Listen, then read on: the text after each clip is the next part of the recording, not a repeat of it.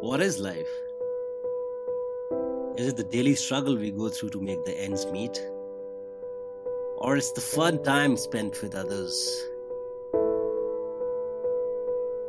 How do you feel when you lay down on your bed at the end of the day and shut yourself from rest of the world? Is that life? Are you alive? When do you feel alive the most? The energy, the enthusiasm, the will to live and make a difference and set yourself apart from the crowd.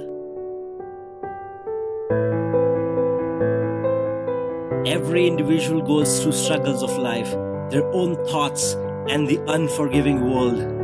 The key to get by just fine lies in only one thing action. Action changes your thoughts into reality, your imagination into attempt, and your life into a purpose. Once you decide on doing something, on making a move, that's when you actually start living. Be it writing that poem, picking up that paintbrush, getting onto that skateboard, getting dressed for a new day at work, or deciding to start that new business you've been thinking about for years or my friend, finding spirituality. It's all up to you. Life? What's life if not an action?